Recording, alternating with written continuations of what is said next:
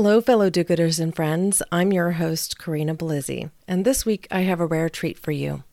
I had the opportunity to sit down with Anne Marie Cannon of Armchair Historians and be interviewed by her to talk about my favorite history, which is actually a prehistory and one that covers Neanderthals. We talked for about an hour about everything from evolutionary theory to why Neanderthals are cool and even what knowing about them could teach us about tribalism and how we live today. You get a rare peek into who I am and why I chose the path that I did, as well as, in the end, why I started this podcast. Without further ado, here's Anne Marie Cannon. Hello. My name is Anne Marie Cannon, and I'm the host of Armchair Historians. What's your favorite history? Each episode begins with this one question. Our guests come from all walks of life YouTube celebrities, comedians, historians, even neighbors from the small mountain community that I live in. They're people who love history and get really excited about a particular time, place, or person from our distant or not so distant past. The jumping off point is the place where they became curious, then entered the rabbit hole into discovery. Fueled by an unrelenting need to know more, we look at history through the filter of other people's eyes. Armchair Historians is a Belgian Rabbit production. Stay up to date with us through Twitter, Facebook, and Instagram. Wherever you listen to your podcast, that is where you'll find us. Armchair Historians is an independent, commercial free podcast. If you'd like to support the show and keep it ad free, you can buy us a cup of coffee through Ko-fi or you can become a patron through Patreon. Links to both in the episode notes. Today, my guest is Corinna Bellizzi, host and producer of Care More Be Better, a podcast that shares stories of inspired individuals, social entrepreneurs, and conscious companies from around the globe who create a positive impact in their communities. Today, Corinna reaches back to her early academic days when she was studying anthropology as an undergraduate student at university. She shares with us her take on a topic that she fell in love with then and is still passionate about today Homo sapiens neanderthalensis, better known as Neanderthal. Now, I want you to think of the word Neanderthal. What comes to mind? Is it a hulking, unintelligent caveman? Or perhaps the Geico commercials that feature the all too misunderstood species? So while you listen to this episode, I want you to think about where your messaging about the Neanderthal species came from. And perhaps, just maybe, you will even begin to question your beliefs about the species whose DNA we only recently discovered is part of the human genome. Corinna Bellizzi, welcome and thank you for being here today. Well, thank you so much for having me. So, we talked a little bit about the history you're going to talk about, and I don't have a lot of information, but I have one thing that I'll contribute. So, why don't you just take us there and tell us what is your favorite history that you're going to talk about today? Well, my favorite history is actually a prehistory. Now, what defines history is essentially the written word, having a written record, having the ability to go back and see somebody's perspective on the things that happened. And what I loved so much when I was first going to college was learning about anthropology and picturing a world that hadn't been written down, one in which we had to go from the solid materials that were left behind or the cave paintings to really kind of discover what human life would have been like without somebody's perspective to color it. It's almost like taking a biological perspective into what our history really is. And as I explored and deepened my own interest in anthropology, I got really enamored with the Neanderthal species. And I think partly that may have come from reading Clan of the Cave Bears when I was, you know, a young girl, just kind of discovering my own wants and desires if I wanted to read something for fun. You know, when I was growing up in the 80s, Daryl Hannah played this character, and I think it was a made for TV movie. And I just kind of fell in love then. I fell in love further with Indiana Jones, and it was like I think I was at an age where I was exploring what I wanted to be in life. And so it was something that just opened my mind and continued to get me seeking. And when I learned about the Neanderthal in particular, the thing that fascinated me was that they cohabitated with modern Homo sapiens in Western Europe for over 30,000 years. So the question I got to thinking about was what would it have been like to live with a species that's different from you, inhabiting the same space for that long? Almost every other species on the planet has that. And the closest thing we have today in our modern life is a chimpanzee. I mean, I've often encountered people who didn't believe in evolutionary thought who say things like, oh, well, I'm not condescended from a chimpanzee. and they just don't understand what evolution really means. I think that's ultimately at the root of it. But there was this whole thought process as I was going to undergraduate school. Can I just ask you, if, and I know if you don't want to say, tell no, me it's okay. What mm-hmm. year was that? Because I was just reading about the things that we found out about Neanderthal in just the past 10 years, I think. Yeah. So I was in college as early as 93. In my senior year in high school, okay. I started attending classes at De Anza College while I was figuring out what I wanted to do and what I might want to study. And so I took my first anthropology class with Taisa Abshir Walker, who at the time I had no idea what her background was. She ends up being, she's actually a Stanford schooled PhD in anthropology, uh, incredibly bright, incredibly charismatic. At the time I had a class from her, she was, I think, in her 60s, white haired, and talking about really controversial topics, right? Like our whole thought process around Neanderthals, she thought was quite antiquated. And what she had to say about that was that there was a really good reason. And that good reason was that what she called DWEMs, dead white European males, had basically written our history of archaeology. And that these people had essentially hung on to their tenure and in the positions at universities and doing research until their dying breaths that these coveted positions didn't often come open. And when they did, they were occupied by other European white males who further perpetuated the same ideas or similar ideas to what had been seen in the past.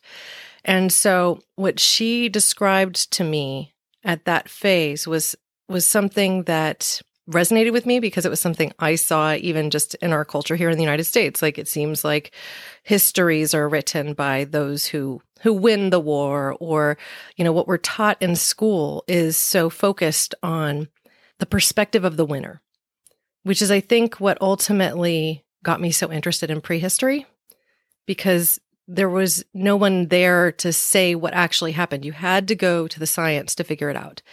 And while that was true, there was still that cohort of dead white European males that had their thoughts essentially leading where the science would go or where perspective would go.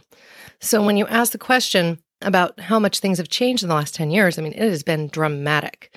When I was writing my thesis at UC Santa Cruz, I graduated in 1998, right? So my thesis was in winter of 98. I graduated December that year.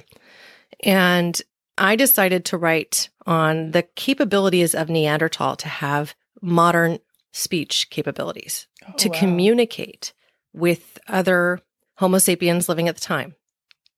And here's something that your audience may not know we are Homo sapiens sapiens. We have named ourselves wise, wise man because sapiens means wise. Okay. So wise, wise man is actually what we've called ourselves. Neanderthals are Homo sapiens neanderthalensis. So they are only a subgenus, so to speak. They're part of the same species. And we, however, continue to try and separate ourselves from them for all of my education path. There was Erik Trinkaus. He's a Neanderthal specialist, had written a book specifically about the Neanderthals after a hyoid bone had been discovered. And a hyoid bone, it's just a bone in your throat by your larynx that is, you know, really has a lot to do with speech capabilities in modern human beings. And so he was making all of these scientific suppositions about their ability to speak and what that could have meant for the 30,000 years that we lived side by side in Western Europe, right? So if we lived side by side in Western Europe for 30 years. And the entire academic world is trying to say, oh, well, they might have lived side by side, but they didn't share technology. They might have lived side by side, but they didn't interbreed. I mean, they were too different. These were dumb, big, oafish people that didn't represent this refined human perspective. I mean, that was everything of what we were being taught, while I had more, I would say, professors that were a little bit more open to the alternative and the possibility that, hey, maybe they did speak and maybe they did interbreed. And do we know if they were physically capable of actually breeding or not? And of course, a few years ago, we found that that we were able to extract the DNA from teeth in a particular Homo sapiens neanderthalensis, right? A Neanderthal and we were able to sequence that genome. And then we were able to analyze modern Homo sapiens genes and say, guess what? This is actually present in our current genome. That means that Neanderthals did breed with modern Homo sapiens. Well, and that's my one contribution. I was looking at my 23andMe because 2% Neanderthal. yeah, uh, you know, and it's like if you are from Western Europe, the reality is that you are likely to have more. Right. And so I'm I have I took my 23andMe specifically to find out how much Neanderthal I have by reference to the rest of the population. And I have more Neanderthal than 34% of the current human pop- population from what they've been able to see. Okay, yeah, I have more than 37, so we're about the same. Wow. Yeah. So so I think the natural question then becomes what is different between us, right? What was different, what does the evidence show was really that different? You know, what we see is that their bodies were a little bit more robust, right? Their brains were actually quite different from our own. And that is what is really fascinating to me. The Neanderthal brain was actually a little bit larger than modern Homo sapiens by a couple hundred cc. But what was different about it is that it had less crenulations. It was less ribbed, so to speak, which modern people in evolutionary science have come to say, well, that means that they had less dendrites or less neurons firing or less of an ability to have the same cognition as modern Homo sapiens. But the reality is we don't really know. We don't really know how different they were. All we have are these endocranial casts, or basically the cast of what would have been the skull, right? We're able to take that and see what looks different from the outside. And what this gets me to thinking about is really how different are we between species that are similar, like among the monkeys and chimpanzees, apes, uh, orangutan, whatever, and other species that are far less related to us. I mean, we have this sense, we have this continual kind of quest, it seems, to try and separate ourselves from other species as if we're somehow better. We're wise, wise man, right? And I just don't think that as science continues to advance, that that is going to continue to be proven. In fact, we just keep disproving it. We say first, oh, what separates us from animals is that we use tools. Oh, well, a chimpanzee uses a tool. Oh, well, no, no, no. Uh, what separates us from animals is that we modify tools. Oh, well, the chimpanzee modifies a tool. Oh, and so does a crow. So, so what is uniquely human? And I would argue that really almost nothing except for war. you know, it's like we have this tribal nature that has some really great things about it. This sense of community, the sense of helping one another, the sense of being there to support the health of our population or our, our, grandparents and our children or those that are less abled or differently abled than ourselves. Yet what do we do? We create things like war to to battle one another for resources in a way that is more brutal than one you often see in the other parts of the animal kingdom. I might even go on to say that the other thing that goes hand in hand with war is ego. and that ego wise wise man. ego is a downfall of a lot of things and people, and myself included. That pigheadedness. Pigheadedness. What's the Latin for that? I don't know. Why can't we just say, I don't know? I don't know. Yeah. Why can't we get more comfortable with the, it could be, maybe? I and one of the things that I love about this in the way that you're explaining it is that I love history. I've studied history. I've written historical fiction. And one of the thing that comes to mind is that there was a belief that this particular there was a particular instrument, medieval, whatever, and they believed that it was written that it didn't come into being until like the 1700s. And why why was why did that become a fact? Because it wasn't written down. But mm. in the 15 at some point in the mid 1500s there was a ship that sunk in the what is now the English Channel and it was called the Mary Rose. And in that ship was a lot of well preserved artifacts. So when it was brought up in the 1980s it enlightened us about a lot of things. And one of those things was that instrument that was actually found on that ship. And so I think what this tells me, and you know, I didn't start to realize until more recently, and kudos to you that you had those professors and the open mindedness to think about things in the way that you did back in the 1990s and be so controversial. Well, just to be honest, I think you were just being, you were on a quest for truth, right? Yeah. I mean, I just feel like we've been sold a book of lies as we have studied history in school. Yes. I think one of the things that I found most frustrating about history and uh, in school, I'm talking about high school, elementary, etc. And probably the reason I didn't really want to study it was everything seemed so sequentially organized. Like I was supposed to remember the date that something happened, and I was supposed to memorize a thing that some particular person said, but it didn't have a frame of context that was meaningful for me. And I think part of that is in how history is taught in school, just in the public school system. But I think part of that is really getting to not being willing to really form a context for people for fear of stepping on their personal beliefs and raising problems with their parents.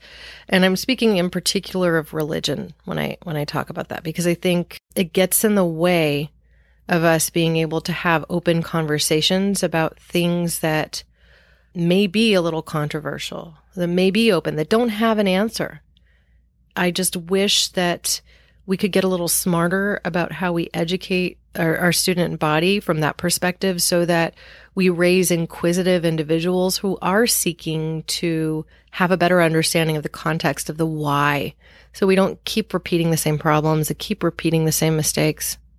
That's really important. And I had an experience in college when I went to uh, I actually went to a community college when I was trying to figure out what I wanted to do. And I never really liked history. I never had a connection to it. And that connection is so important because I ended up with a teacher who taught history and every day it was a great story. She taught it like it was this epic story. And I couldn't wait to go to her class because it had context, meaningful context to me. And I think that's really important and enlightening what you said. I think you had that experience also in uh, college, right? So yeah, I did. I mean, there was just this moment too when an instructor is really inspired to open your mind. Okay. When they come from that perspective, when they're tackling the job of giving a lecture, it changes everything about the experience of the students. And I had no idea how lucky I was to be in that classroom, that Anthro 101 with Tyza Abshir Walker. I had no idea until it started. One of the, can we cuss on this show? Absolutely. Okay. had to ask. yeah. So she gave this lecture, and I, I described her already. Like she's in her 60s, white haired old lady, and she gave this lecture on the etymology of the word, uh, the etymology of the word fuck. Oh, okay. And so she went way back and started talking about how this word came to be and how it first started as almost an uprising against the royalty of England. And its first use was in the 15th or 14th century. I can't remember which. And, and so she goes from talking about it was first deemed as an insult as you are being a fuck. And if you fucked something, you were, it didn't have anything to do with sex. That's the thing. It was, it was really just this lower class of individuals that was working to kind of raise up against the monarchy, so to speak.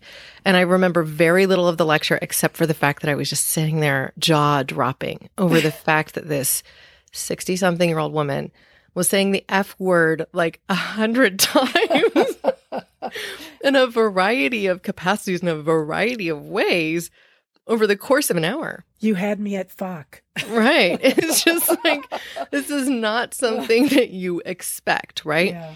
And just by being in a lecture with somebody where you had this really unexpected experience, just got you thinking differently and got you more engaged. And suddenly I was going from a student who may have dragged my feet on the way to certain classes to I had that spring in my step saying, you know, well, what else can I find out today?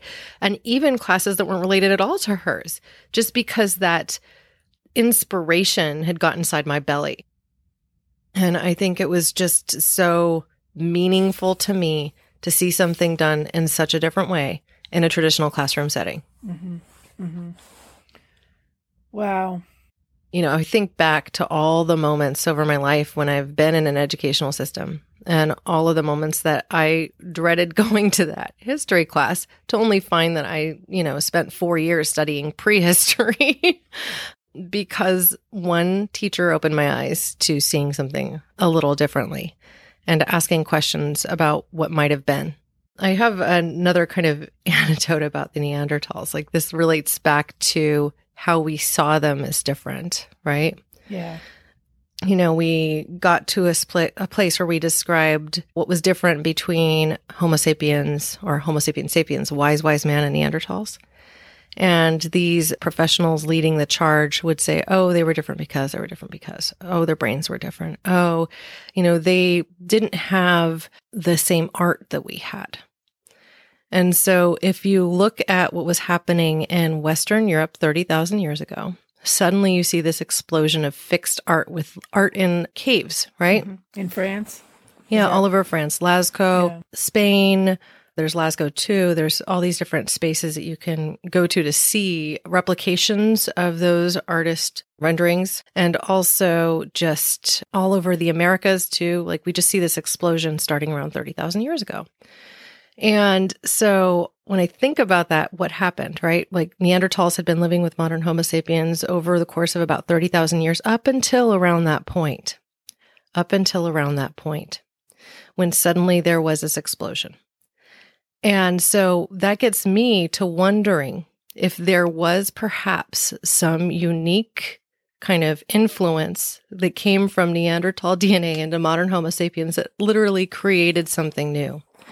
Because that period of life, what we refer to as this around 30,000 30, years ago, where we start to see fixed art, not just the mobile art, not just the things that they bring around with them, you know, like the Venus statues that you might have seen, or the stone tools, or the jewelry that you might have seen um, from different archaeological uh, archaeological digs.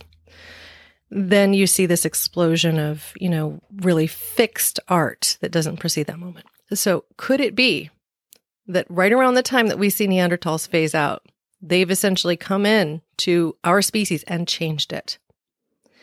And if something around that moment happened and this supposed behavioral modern experience, this behaviorally modern human, became behaviorally modern not only through evolution, but through influence from the Neanderthal species.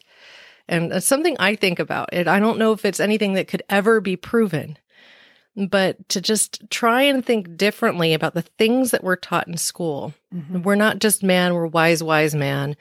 Well, what makes us so wise? I mean, shouldn't it be the skepticism and the seeking and the thinking that makes us wise? Being able to sit in the discomfort instead of going to war, have the difficult conversations. Yeah. Well, and just share technology, share resources. Like, why can't we get to a space where we can say, you know, there's enough diamonds in the world for everyone to have one? Let's stop making this, you know, some precious gem that we will wage wars over or that individuals will die mining for? Like, why do we have to have that existence? Why do we have to have that human experience? Can we shift? Can we move to something different? Well, let me ask you that question. Why can't we?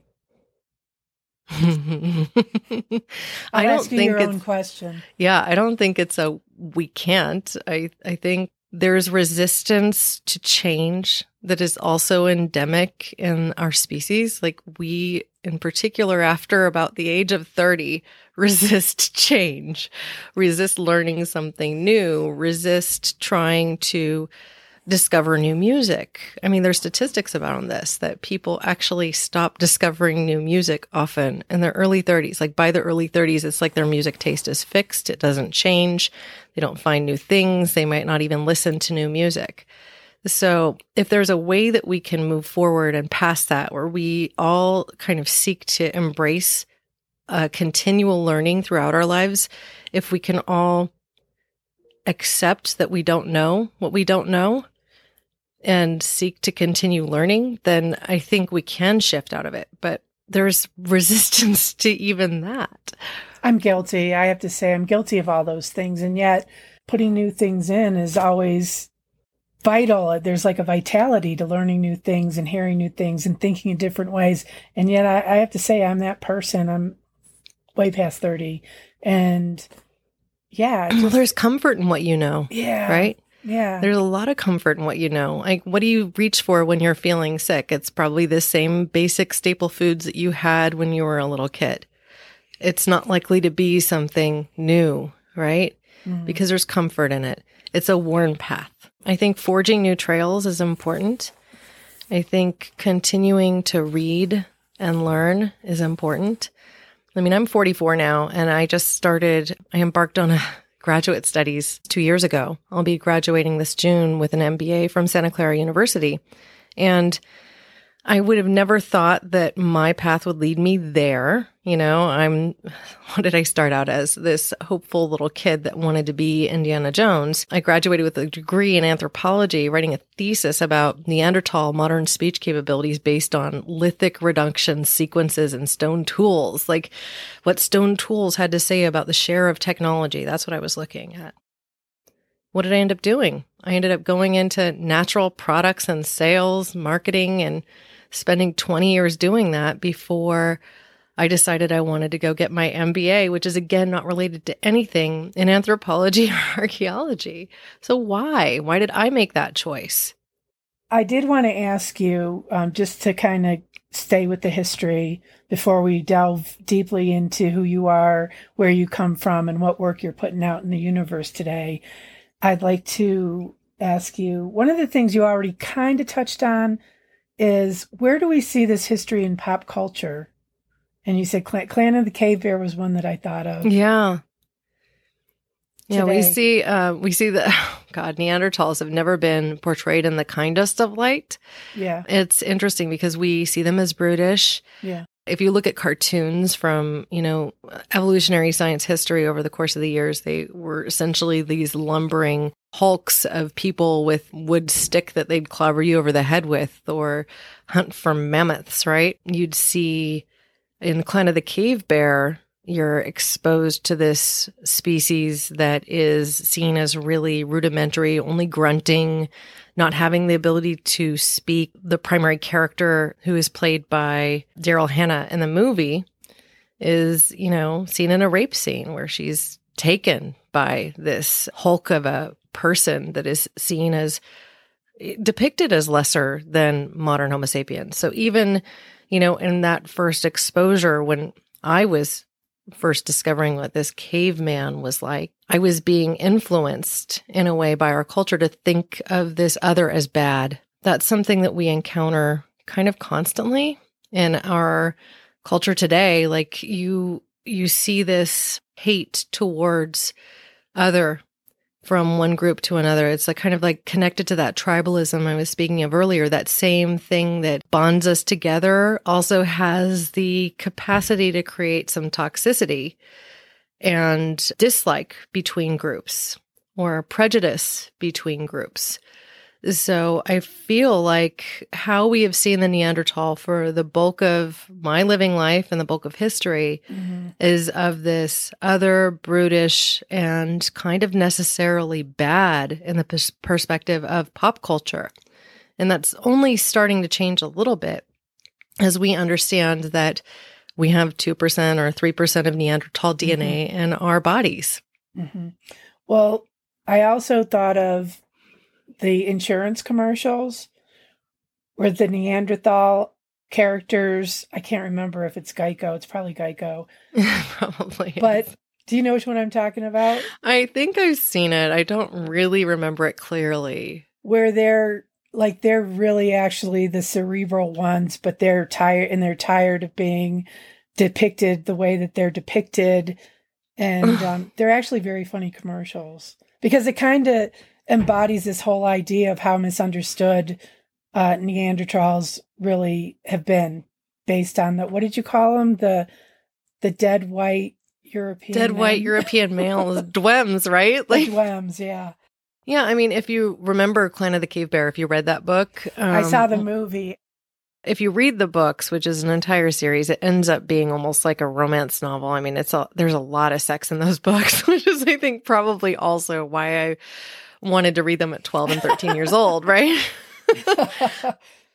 but you know if i look to their their theory about was different what they shared was that the neanderthals in that book series like had this memory of generations, like thinking about how their brain was different. Perhaps they actually had some sort of stored memory where they could remember the lives of the communities that existed before them somehow, or something kind of magical along those lines. But I think that also leans to considering the Neanderthal more like an animal, more based on instinct which is, I think, also still kind of a common thought. Like we would just see them as, you know, more animal like than human like which is just it's you know we don't know.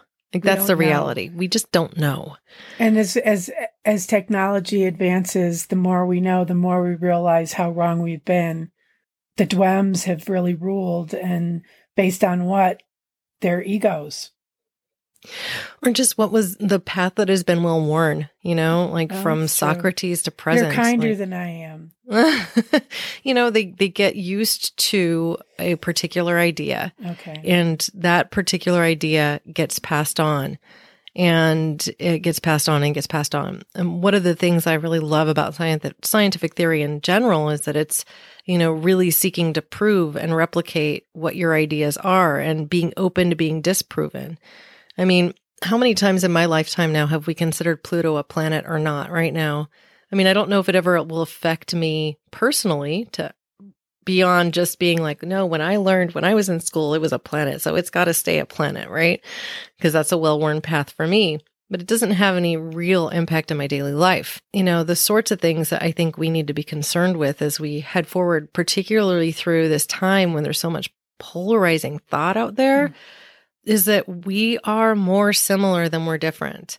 There's actually no difference between the races, and we're all the same race. We're the human race.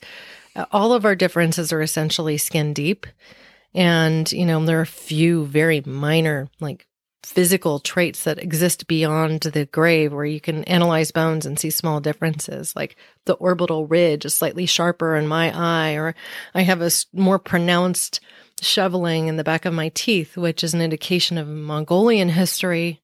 And guess what? I take the 23andMe test and they show me, you know, no Eastern Asian ancestry. So what does that say? I mean, maybe the test isn't even completely accurate, right? Because well, they're constantly changing it for ancestry. They're co- like, they're taking away some of the things that they told me I was, and they're updating their algorithm or whatever. Mm-hmm. So it's constantly changing. Yeah, I'm a few weeks ago I was 2% Nor- Norwegian. Now I'm not at all. Now I have Malta on my history, so I'm like, "Oh, more North yeah. African. Awesome." That's it's you confusing, know? yeah. Yeah.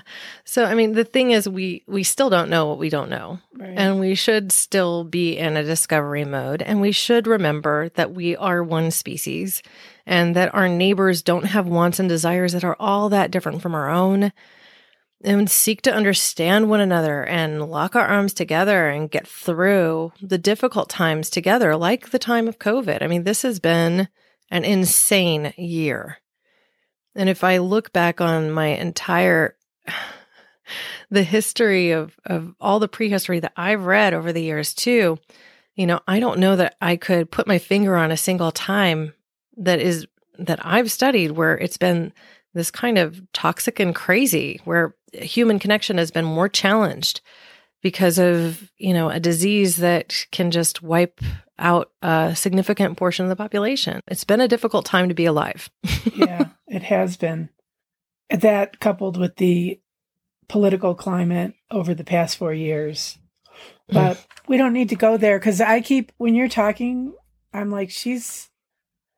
She's a better person than I am, and that's probably not the right way to put it. But oh, I just no. have such a knot in my stomach when I think about reaching out to what I consider the other the other side. So I've never felt this polarized from a part of the population in all of my life than I have. So I I am part of that maybe problem.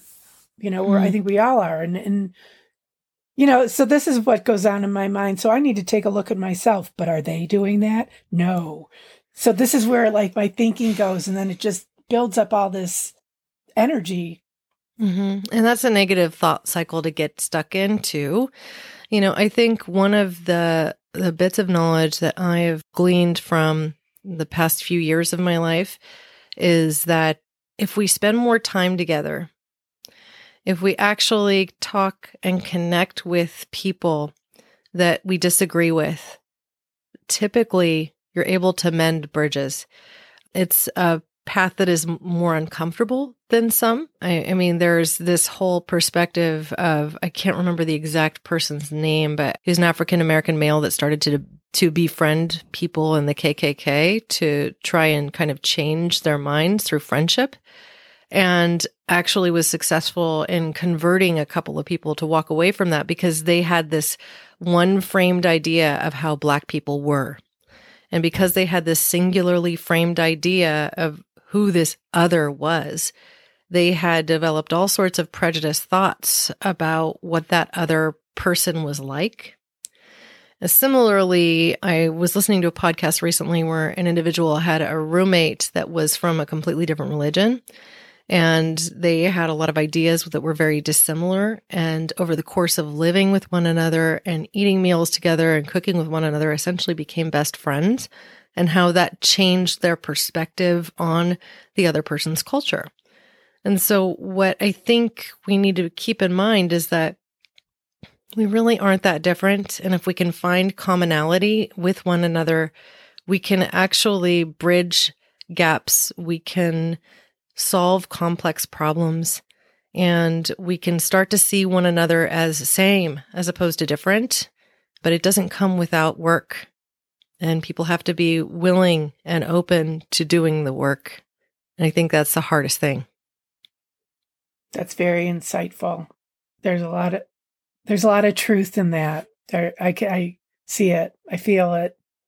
Even though it brushes up against that, you know, what is it that tribal mentality in me? Or you know it's hard to look at oneself. And so it's easy to get defensive and i think that's what happens often when you have two polarizing opposite ideas in the same room right? Like one person will get defensive about their beliefs. I mean i've even had it where um, i just i just actually interviewed somebody for my podcast about sustainable minimalism and I consider myself to be a sustainability champion and I try to be minimalist, minimalist.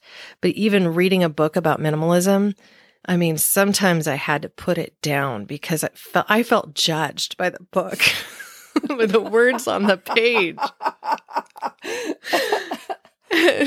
and I was like, oh my gosh, I, I look too much like that. Am I a pack rat? Like, you know, like I have this hard time letting go of things. I'm obviously internalizing too much. Yeah. Some of these judgments about myself, like could have, should have, didn't, would have. And I think we just have to give ourselves a pass, you know? Yeah. Give Thank ourselves a that. break. I I needed to hear that today. I really needed to hear that. Thank you. I was just thinking about, you know, the the differences and there was a a really interesting effort in San Francisco. This gentleman created this kosher halal company where he's doing both things at once. And there aren't many that are doing that, right? Because you have the people that want a kosher product and the people that want a halal product. And the practices are quite similar. So you could certify both, but no company had really taken the charge to do that. So he decided to.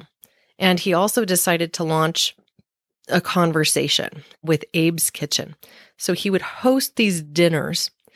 And this is, of course, before COVID, and he'll probably get back to it soon. But he would host these dinners where he Mhm. brought together people that were Muslim and people that were Jewish, and also people that had no faith, like atheists, together for these dinners. And he would organize the seating arrangement so that you didn't have any people of the particular faith sitting together. And so by doing this, his whole quest was to essentially enable people to open that conversation with one another and discover that their differences were less than they had thought. And so one of the stories that he works to tell is about the people that would come to him after the dinner and talk to him about it. Like they'd say, Oh, well, that made me really uncomfortable, but I actually want to talk to you about this because it got me thinking about X, Y, and Z differently. I think that's where we kind of need to head as a people. We need to to be able to create these opportunities, these spaces where we can connect as opposed to only hearing our own points of view. Because as we look mm-hmm. at social media, we are essentially being fed what we want to hear. And that is not encouraging an inquisitive mind. Um, we follow the particular news channels that are telling us the things that we agree with already, or the things that Right. we have been taught to be concerned about in a particular way, and then we're not hearing the other side. It's like the the old journalism of our youths seems to have died. And I think we should seek to try and replace that with more truth and a broader perspective. If we can kind of push in this perspective where we're we're seeking to be informed in an open way and able to extend a hand across an aisle to somebody who has a differing point of view, I think that would be tremendous progress. Um, would you host a dinner with people of different faiths like after, you know, I mean, Oh, wouldn't that be so interesting? I just Yeah. I I I was married to Mm. a Muslim, a Palestinian Muslim. Uh he's the father of my daughter. And it it's been interesting watching her evolve and grow up.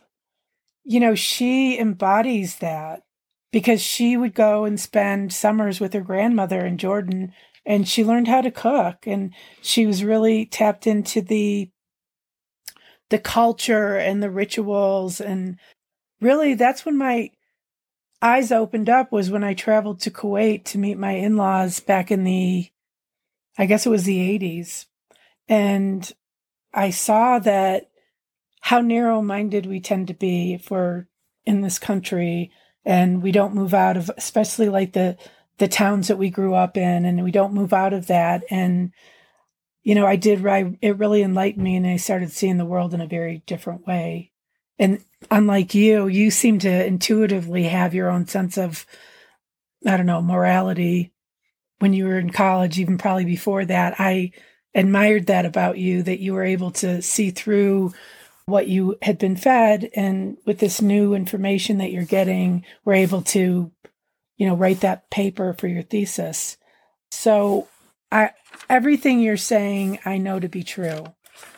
I for myself have struggled because to protect myself for 4 years i had to you know put a Mhm. literally a wall Yeah. a figurative wall to survive and i don't even know that i did that but what you're saying is true and i know that and um, i'm glad that you're sharing this with me kind of your thank you for taking me down the rabbit hole it is a rabbit hole because they ring true and so Is there anything else about the history that you wanted to talk about before we kind of delve into who you are and your podcast? And- yeah, you know, I think the takeaway I would want anyone to walk away from a conversation about history with is simply that, you know, we only have the perspectives that have been written down or studied, and we don't have everything. We never have the complete picture.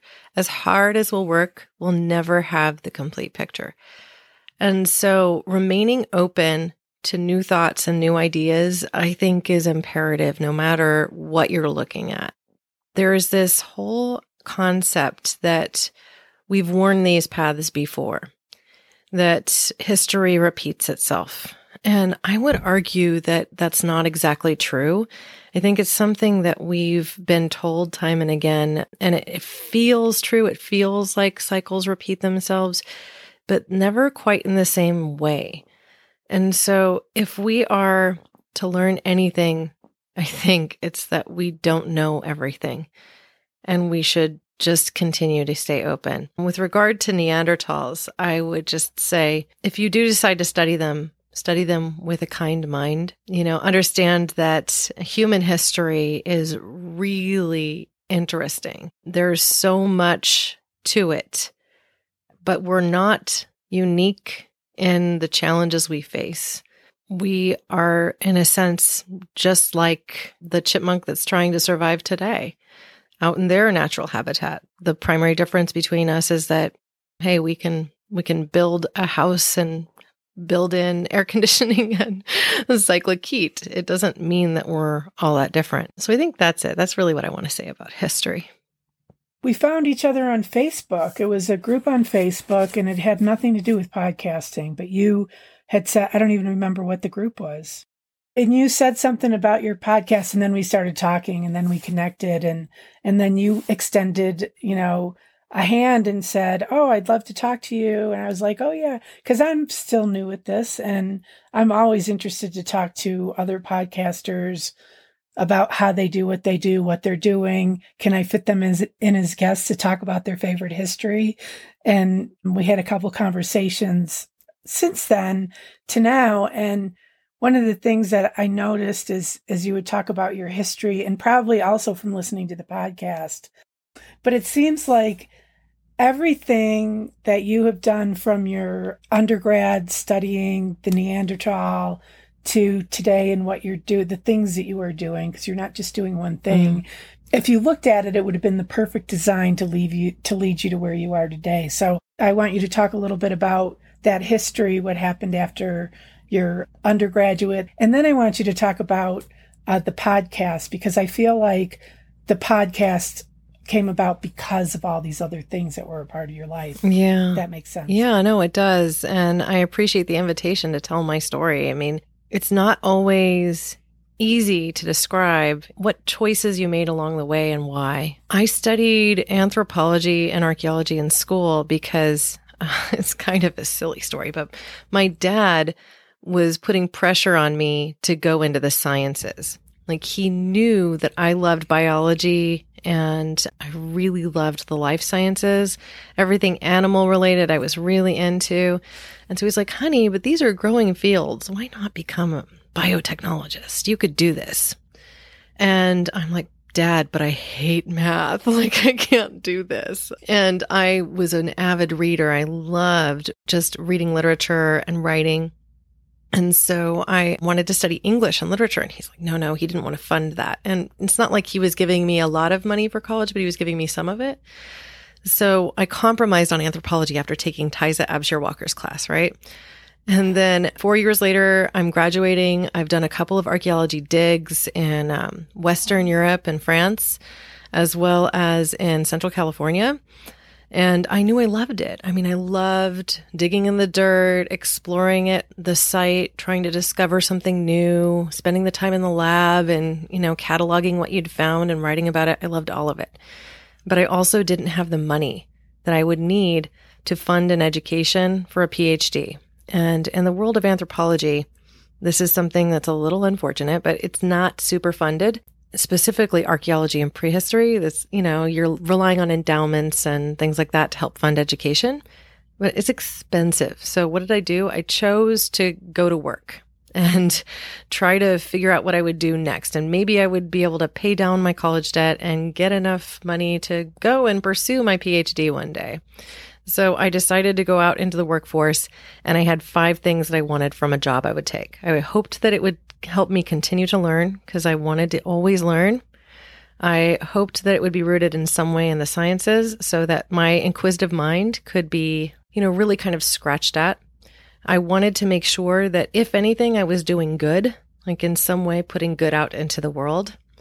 I also wanted to be, earn $15 an hour or more. So that was the financial piece. it's not a lot of money, but you know, as a recent college grad in 1998, it was kind of slim pickings. We were entering, you know, the bubble burst and all of that from Silicon Valley, which is where I'm based, right? And then lastly, I wanted not to fall in love with it. And that was, you know, wow. one of my five requirements. And I fell in love with it. I was working in the natural products industry for an herbal extract company, helping other companies to make finished products that would support people's health.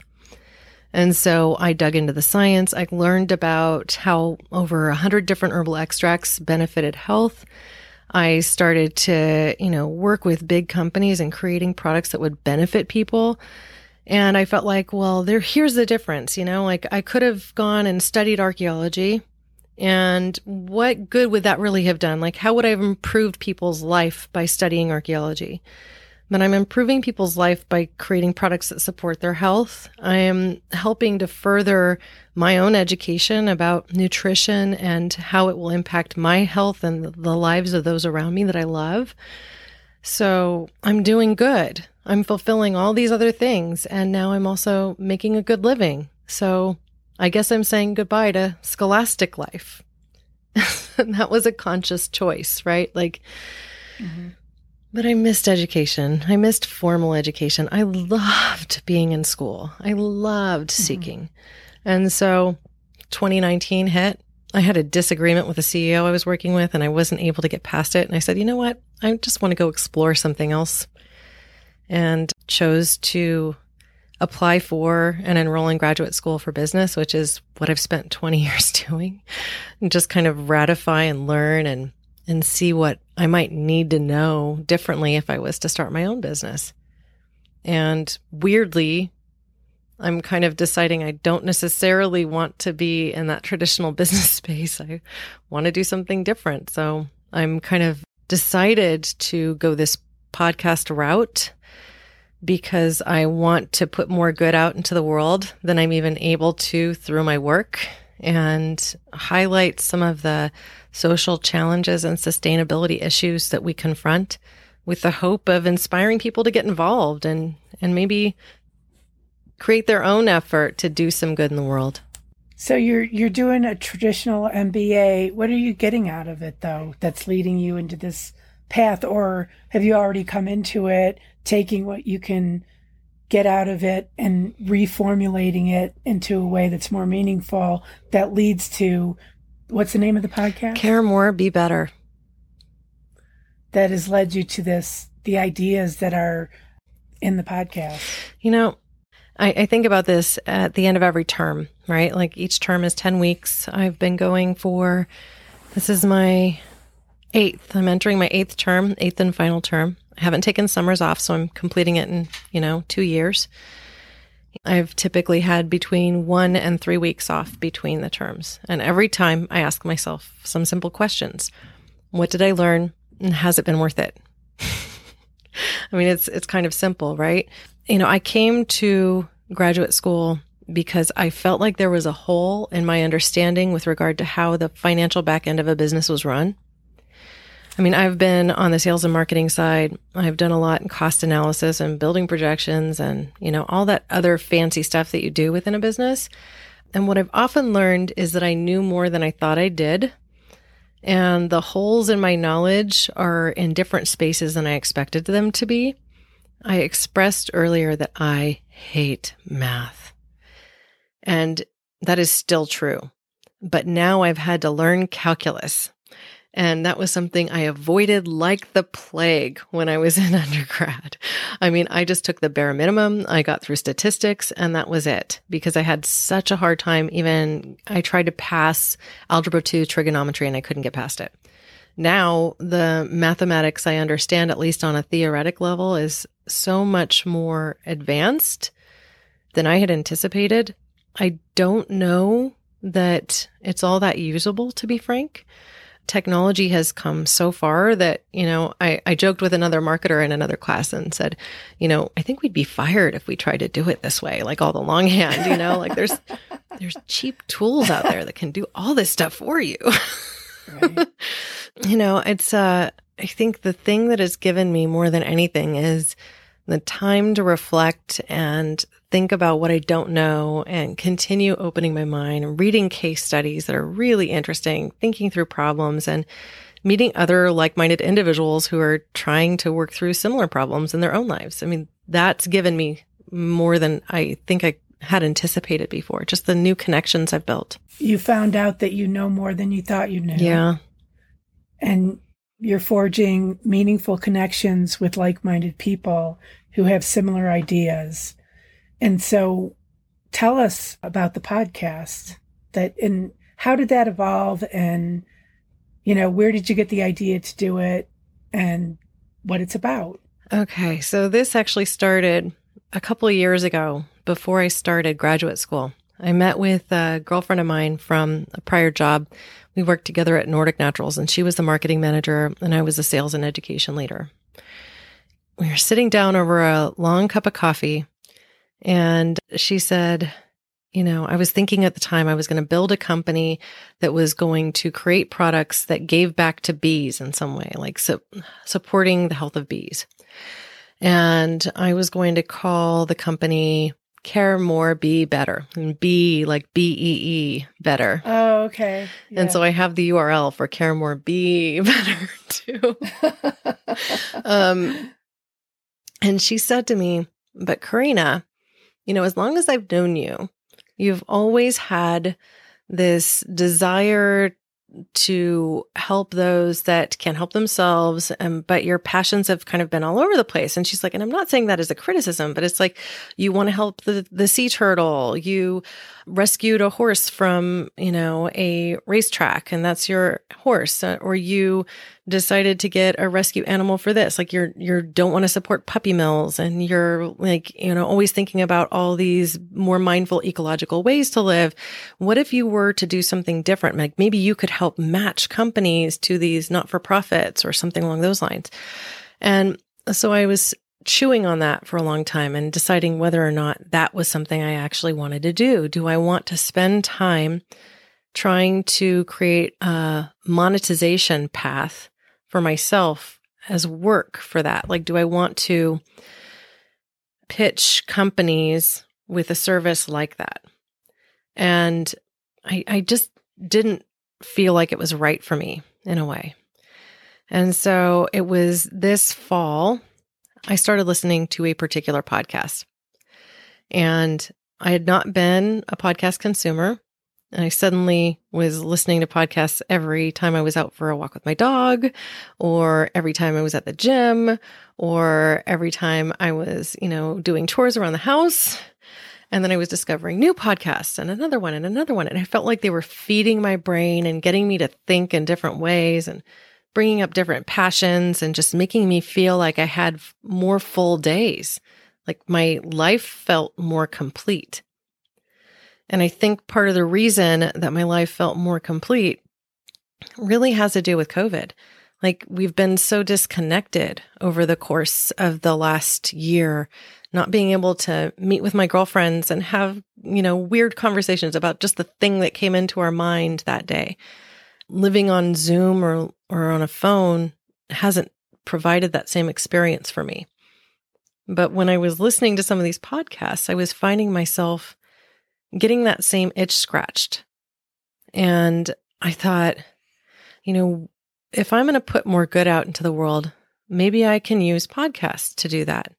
Maybe I can use my skills as a marketer and also as a storyteller to, you know, help amplify the good that some of these companies are already doing or some of these inspired individuals. Maybe I can get over some of the hurdles I have. Like, I don't really love networking with people I don't know, but this podcast gave me an excuse to do it. And now I'm meeting incredible people like yourself that tell great stories and that I. Ditto.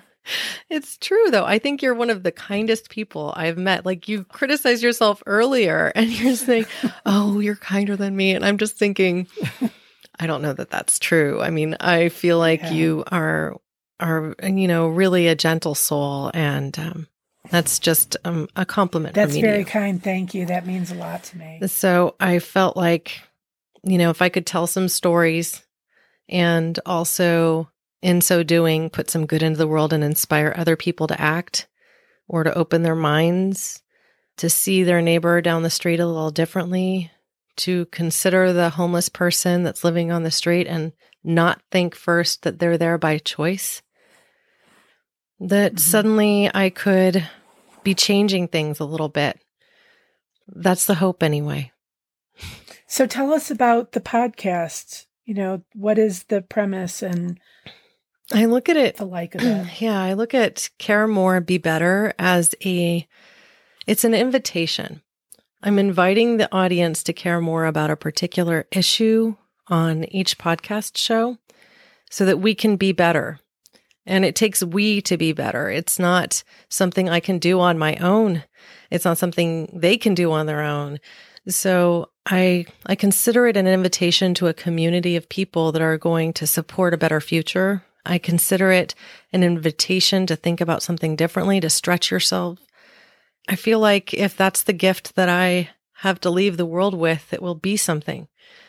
It's an incredibly difficult thing to do because I feel like I'm putting myself out there in a way that's way more revealing than I'm typically comfortable doing. Mm-hmm. So I don't know if you encounter that yourself too, but it's been something for me to get used to. I guess I haven't really thought about it a lot. Uh, you do do that. I think you allow yourself to be vulnerable. I was just re-listening to you. You mentioned "Love Without mm-hmm. Borders," mm-hmm which I'm really interested in talking to you about. Is it Kara? Yeah, it's Kara Martinez. Kara Martinez. Mm-hmm. She works with refugees basically, and she provides them with the opportunity to create art, and then she sells their art. That's one of the the parts of it. I know. Right. I think there's more to mm-hmm. it. Which and you can find. I'll put a link too because I was just looking at the art, trying to figure out which piece to buy because they have an Etsy shop, but that's, you know, neither here nor mm-hmm. there. I've gotten something out of every single episode that you've put out. I think I'm caught up. Wow. Well, thank um, you. And I think I, I've listened, I've re listened to a couple of them, you know, to prepare for the podcast, to, to per, prepare for this interview, but also because they're very uh, compelling and I get something new out of them every time I listen to them. And I like it because it can be really daunting. I was just having this conversation with uh, my boyfriend the other day. Actually, I think it was this morning. And it's this idea, well, what can we do? And it feels overwhelming when you think about, you know, the fractures mm. of the world and that type yeah. of thing. But you break it down into little bite-sized pieces and you say, well, this person is doing this. And, you know, you could buy a piece of artwork and, you know, that's not overwhelming. That's not daunting. And they're lovely pieces and there's such a great story behind them. Or, you know, just supporting a local charity or donating your time. I mean, like the thing that I keep wanting to tell, I, I want to interview people that are in the early phases often in developing their businesses mm-hmm. because, you know, it reveals that each of us can be the change that we want to see. And and it's and it starts to make it feel less alien i think and less yeah. like you're staring at mount everest. Because i think that's the biggest challenge i run into when i'm tackling a big problem.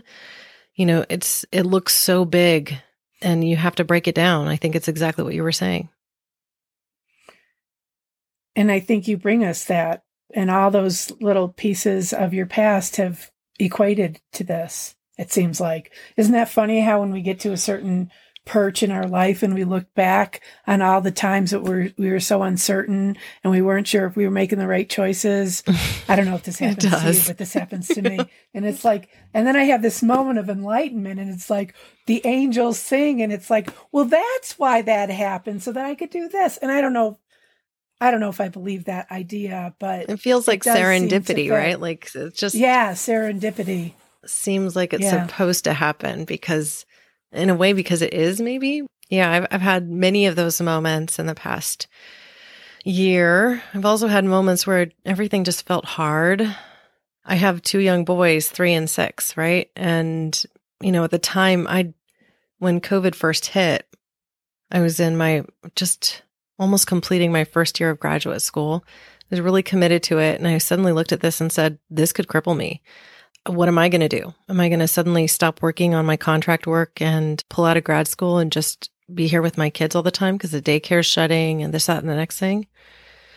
A lot of women had to make that choice. Mm-hmm. I was able to tap a friend on the shoulder and get her to move in with me short term, which ended up being over half a year to help support our household and make everything work while we adjusted to a kids at home and Zoom class lifestyle that was really mm-hmm. hard. And there were days in that where we had more bickering than any of us wanted and just sick of seeing one another's faces without a break. oh, I hear you. I don't have kids, but I have a partner, a domestic partner. Yeah. And uh, it, it was challenging. It is challenging. Well, I think when the kids finally were able to go back to school, they were so much happier because, I mean, yeah. they got to spend time with other kids. And I mean, I say school for my three year old, it's a preschool, but it's so good for them to have other kids to play with. Like, you're never going to be the same as that for them. You'll never be able to do that. Right. So, you know, I'm just thankful that at this phase, you know, I'm I'm coming out of grad school. I'm almost done. I've created this. Yay, congratulations. Yes, amazing. That's huge.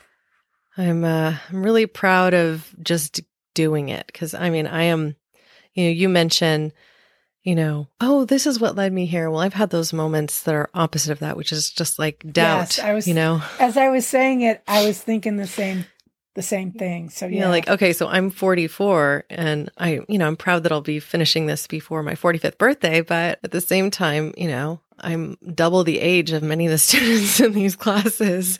And I, I, get to bring with me a different perspective in the history that I've been able to glean from a professional perspective to the scholastic work, which is all great. But it also means that I understand the experience I'm having in this graduate program is much different than the one they're having. Mm-hmm. And, you know, I think that's just part of trying to remain aware of what your experience is versus the experience of others around you. I think keeping that perspective is is helpful and helps to reduce one's own prejudices. Wow. That's quite an interesting path. And I'm I'm excited to see where you go with it. Also, the other thing that you do that I read about is that you also do brand development. So you're talking about contracts mm-hmm. and you do CSR planning sessions. What's CSR? Oh, yeah. See, is. corporate social responsibility. That's it, right. I did know that. And I think that, especially in this climate of the pandemic, we've all had to pivot. That's the word, pivot, right? Which means we've all had to be creative about our resources and looking at them and seeing the context they're in and mm-hmm. you know making use of them basically is what it is and i think you've definitely done that i've done that with the podcast as well with what i'm doing uh, because i had the opportunity to do it and i saw it and so you did that and you capitalized on it and it could go so many different ways do you like doing the podcast well i love it i think otherwise i wouldn't be spending as much time on it we've released now, I think this week will be nine episodes when we're when you and I are okay. recording. And I've recorded 16. I have number 17 coming up here in just a little bit. So I've been working to build a bank so that I can take this last term of school without really stressing about it too much. Smart. Because this one's going to be yeah. quite hefty and I don't want to lose momentum. you know, I'm not monetizing it. And I think that's a big difference too. Like a lot of people, if you're in these podcasting rooms, are saying, How are you making money at it? This, that, and the next thing. And, you know, at least presently, that's not my plan. I really do look at it as my effort to put more good out into the world. And it's kind of stoking these passions in me that I don't necessarily mm-hmm. get a chance to exercise in my everyday otherwise. So I think that's mm-hmm. healthy from a brain perspective. You know, I think about something else. My father in law is going to be 90 next month. Okay. You interviewed him. Yeah. Is that the the sight guy? Okay, yeah, corneal yeah, dystrophy. Yeah. So he has a foundation for that. And, you know, he is one of the most vibrant, smart, quick witted individuals I've ever met at almost 90, right? I haven't seen, I met him, you know, over 15 years ago now as I was dating my husband, and I have not seen a mental decline remotely in him. And I think that is largely due to the fact that he's constantly seeking, working, reading. You know, he hasn't given up. He's, you know, not kind of doing the traditional, what you would consider retired lifestyle of a mm-hmm. 90 year old. He's still the executive director of this company, helping people to solve their sight challenges. And he's motivated by that and he's connected to it and working at it constantly. So, you know, perhaps this will become the thing that long term keeps my brain quick witted and strong. yeah. Yeah. Is there anything else that you want my audience to know about or something that you just remembered that you wanted to share? Well, heck, I'd just really like to invite people to connect with me if you have thoughts about, you know, particular social impact causes or uh, sustainability issues you'd like to see featured on Care More Be Better. I mean, you can always just reach out to me directly. I'm at caremorebebetter.com. If you're curious about Neanderthal history, I'm always ready, willing, and able to have a conversation about it because I just am so intrigued by the idea that, like a fish swimming in a stream, we had another species of humans sitting alongside us for 30,000 years. We just don't have that equivalent anymore. So I'm I'm just always and forever curious about what that would have been like. I really enjoyed talking to you, Corinna. Thank you for giving us your time and your knowledge and, you know, just sharing this fascinating history that I don't think, you know, I I never thought about Neanderthals being on the show. So here we go. Thank you. Well, it's been my pleasure. I really enjoy listening to your podcast. So I'm honored to be featured on it. It's so lovely. Oh, thank you. Well, yours is definitely a, a subscription. It's in queue. So I enjoy listening to yours as well. You have some really great content and I love I love your interviews. I love the way that you approach your guests. And so I really urge my listeners to uh, listen to Care More Be Better. Well, thank you so much. There you have it. Corinna Bellizzi and the often misunderstood Neanderthal. For more on Corinna, her podcast Care More Be Better, and the Neanderthal, please check out our episode notes. Thanks for joining us. Have a great week.